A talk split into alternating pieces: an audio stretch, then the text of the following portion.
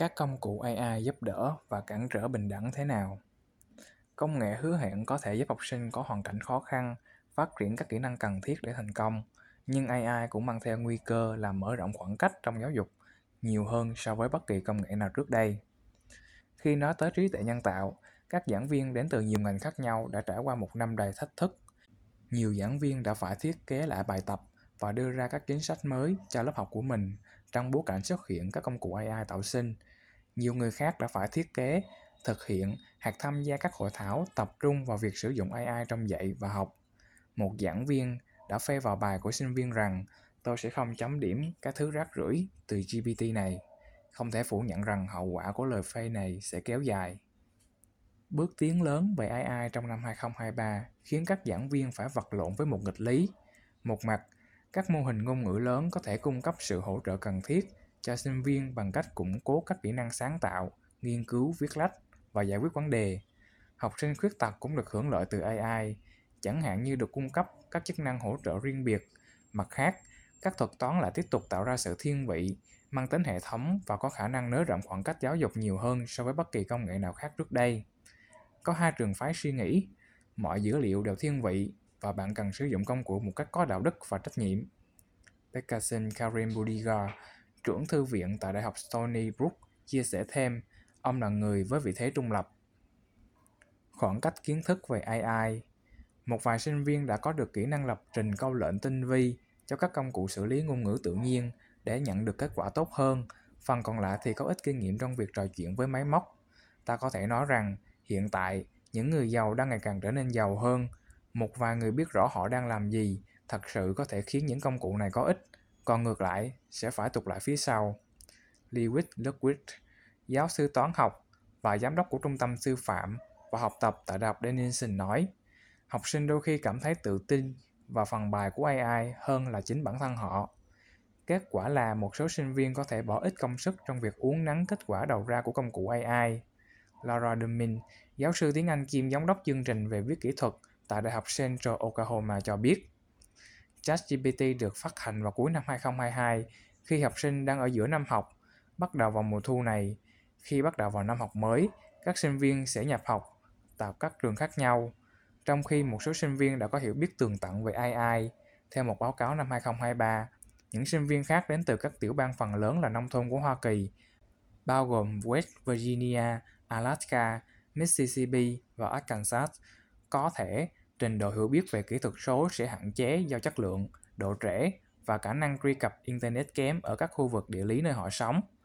Ngay cả những người đến từ các bang có xếp hạng cao về băng thông rộng cũng có thể gặp bất lợi về mặt kỹ thuật số.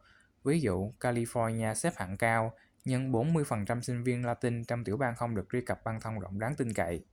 Hơn nữa, trong khi một số sinh viên năm nhất đến từ các trường trung học cấm sử dụng công cụ AI, một số sinh viên khác là từ các trường đã cung cấp và hướng dẫn các em tiếp cận và tiếp xúc với công nghệ này trong lớp học. Ví dụ, ở Úc, hầu hết các trường công lập đều cấm ChatGPT. Điều này đã làm dấy lên lo ngại về sự khoảng cách kỹ thuật số giữa học sinh trường công và trường tư ở đây. Ngay cả ở Hoa Kỳ, nhiều sinh viên có thể truy cập nhanh vào các công cụ giống như ChatGPT trên điện thoại di động, trong khi những người khác không sở hữu máy tính sách tay hoặc điện thoại di động. Chúng ta sẽ thấy sự phân tầng giữa những người đã biết cách sử dụng AI và những người không biết những người hiểu biết về mặt hại và những người mới tham gia. Đường Minh nói, đó là một mối lo lớn về bình đẳng. Các công cụ AI, giá phải trả. Emily Isaacs, giám đốc điều hành của văn phòng về sự tiến bộ của giảng viên và giáo sư môn viết tại Đại học Montclair, nói với Insight 2GS, muốn sử dụng AI tốt phải trả phí. Tại Montclair, gần một nửa số sinh viên và người nhận Bell Grants, nghĩa là họ đến từ gia đình có thu nhập thấp, và một nửa có số giảng viên dự bị cả sinh viên và giảng viên đều gặp áp lực về tài chính. Tôi nghe sinh viên tự hỏi là họ có nên bỏ tiền ra cho các công cụ AI này không? Khả năng tiếp cận không bình đẳng của các sinh viên đối với các phiên bản cao cấp của công nghệ giáo dục cũng tương tự như các bình đẳng khác mà tôi quan sát hàng ngày tại trường học, theo lời của cô Isaacs. Sinh viên có ô tô có thể đến trường dễ dàng hơn nhiều so với sinh viên di chuyển bằng xe buýt từ nhà họ đến New York trên đường của chúng tôi. Isaac nói, để thúc đẩy sự công bằng, Isaac muốn thấy các sản phẩm giáo dục được hỗ trợ bởi AI, được cung cấp dưới dạng tài nguyên giáo dục mở. Với viễn cảnh đó, cô ấy tự hỏi liệu chi phí có thể được gộp thành học phí và lệ phí hay không. Chẳng hạn như tất cả sinh viên của Montclair State đều được cấp quyền truy cập vào các phần mềm độc quyền khác. Trong trường hợp không có chính sách công bằng, và học giả nhìn thấy vai trò của các đơn vị học phần ban của họ có thể đảm nhiệm trên con đường phía trước. Budiga nói, các thư viện học thuật có thể giải quyết vấn đề trên, nó sẽ giống như việc truy cập các tạp chí giáo dục. Tuy nhiên, không phải trường đại học nào cũng có khả năng chi trả cho việc này, do đó, nó lại tạo ra thêm khoảng cách kỹ thuật số. Isaac cho biết, đến khi các trường đại học phát triển các chính sách giải quyết sự bất bình đẳng, những giáo sư khuyến khích sử dụng công cụ AI nên lưu tâm đến chi phí mà họ yêu cầu sinh viên phải chịu. Các công cụ chatbot nhạy cảm văn hóa Colin Bjork, giảng viên cao cấp tại Đại học Massey ở New Zealand, gần đây đã nói chuyện với một giám đốc điều hành của Microsoft, người đã gọi các ngôn ngữ không phải tiếng Anh bao gồm ngôn ngữ nói và ngôn ngữ bản địa là các trường hợp biên, một thuật ngữ để mô tả các trường hợp hiếm gặp khiến máy tính bối rối. Đó là bởi vì các mô hình ngôn ngữ lớn được tạo trực tuyến bằng bộ dữ liệu thường bằng tiếng Anh Mỹ chuẩn. Vì lý do này, kết quả đầu ra của AI thường không đại diện cho chiều sâu và bề rộng của trải nghiệm đa văn hóa và đa ngôn ngữ của nhiều sinh viên. Chúng tôi cố gắng dạy học sinh bằng cách tìm ra tiếng nói của mình. Dumin nói, cô ấy đưa ra ví dụ về những sinh viên nói tiếng Anh bản ngữ của người Mỹ gốc Phi hoặc tiếng Anh Appalachian có thể xem văn bản chung chung do AI tạo ra có giá trị hơn văn bản của họ. Chúng ta có thể mất đi một số tính đa dạng chữ viết và âm thanh, điều đó sẽ thật sự rất buồn. Tiếng Anh của người da đen cũng quan trọng. Chi Lưu, nhà ngôn ngữ học thường trú của nhật báo Distore gần đây đã viết, Lưu ủng hộ việc đổi mới không ngừng của các ngôn ngữ, ngay cả khi nó chứa đựng sự khác biệt phong phú giữa các vùng và tầng lớp. Sự đổi mới của các ngôn ngữ kể các câu chuyện về nhập cư, biến đổi và tạo ra dấu ấn trong tiếng Anh tiêu chuẩn bằng cách chuyển hóa tự nhiên vào ngôn ngữ nghệ thuật, âm nhạc, thơ ca, kể chuyện và truyền thông xã hội. Nhưng đôi khi việc loại bỏ nó có thể tác động tiêu cực đến những người nói nó, bao gồm phỏng vấn công việc, cho thuê căn hộ và tương tác với cảnh sát, Lưu viết. Nhiều học giả lo ngại rằng các mô hình ngôn ngữ lớn được đào tạo dựa trên sự thiên vị cố hữu của Internet.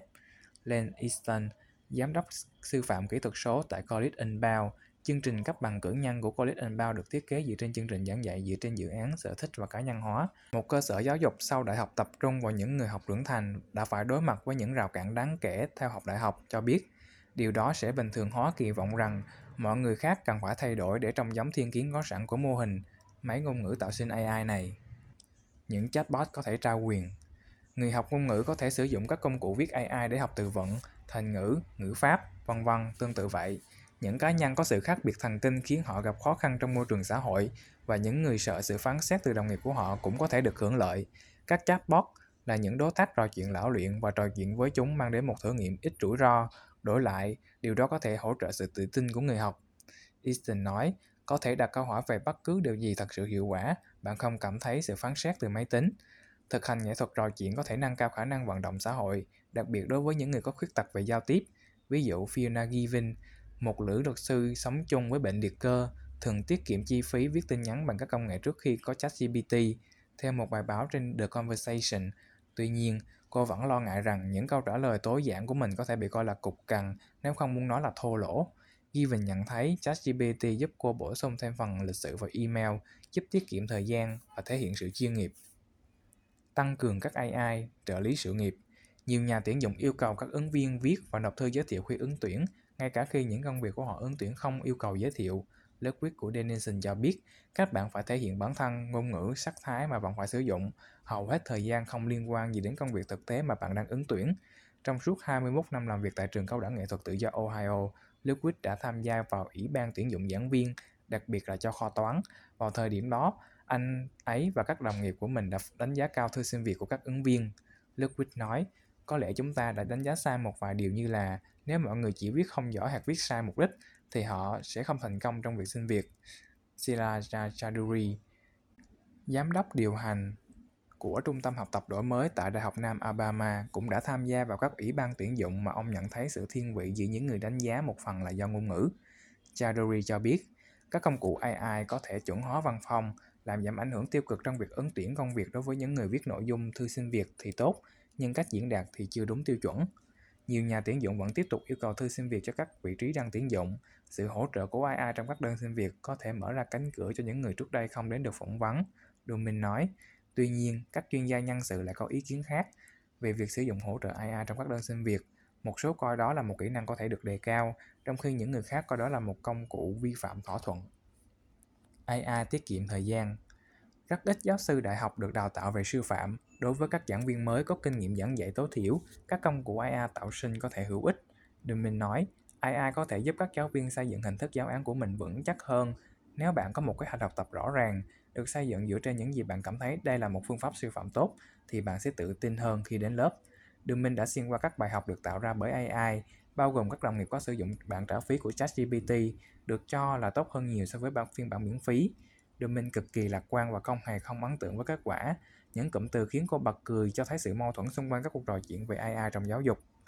Đối với những sinh viên hoặc giáo viên gặp khó khăn với các kỹ năng điều hành, thiếu thời gian, các công cụ AI có thể hỗ trợ sắp xếp thứ tự ưu tiên các nhiệm vụ, sắp xếp thông tin hoặc tạo lịch trình. Theo một báo cáo của Diễn đàn Kinh tế Thế giới, AI cũng có thể phân bổ lại 20 đến 30% thời gian của các giảng viên khỏi các nhiệm vụ hành chính thông thường và hướng tới các hoạt động hỗ trợ học tập sinh viên. Trong một số lĩnh vực mà các ứng viên thường đưa ra lý do mệt mỏi và kiệt sức do khối lượng công việc hành chính không thể quản lý nổi thì AI có thể tạo ra sự khác biệt đáng kể. Trong khi chờ đợi, các nhà giáo dục và các nhà hoạch định chính sách cần nỗ lực tiến hành các thiết kế độ tối đa hóa, công bằng và giảm thiểu thiên kiến trong AI. Văn phòng Chính sách Khoa học và Công nghệ của Nhà Trắng đã công bố kế hoạch chi tiết cho dự luật về AI vào năm 2022, trong đó hình dung một tương lai mà các thuật toán có tích hợp chỉ số công bằng. Sau đó, vào tháng trước, Văn phòng Công nghệ Giáo dục của Bộ Giáo dục Hoa Kỳ đã công bố một bài báo cung cấp thông tin chi tiết về đề xuất AI trong dạy và học. Bản báo cáo dài 71 trang, nhưng nếu được xuất bản, thông điệp của nó có thể được rút gọn thành năm từ sau: tập trung vào con người.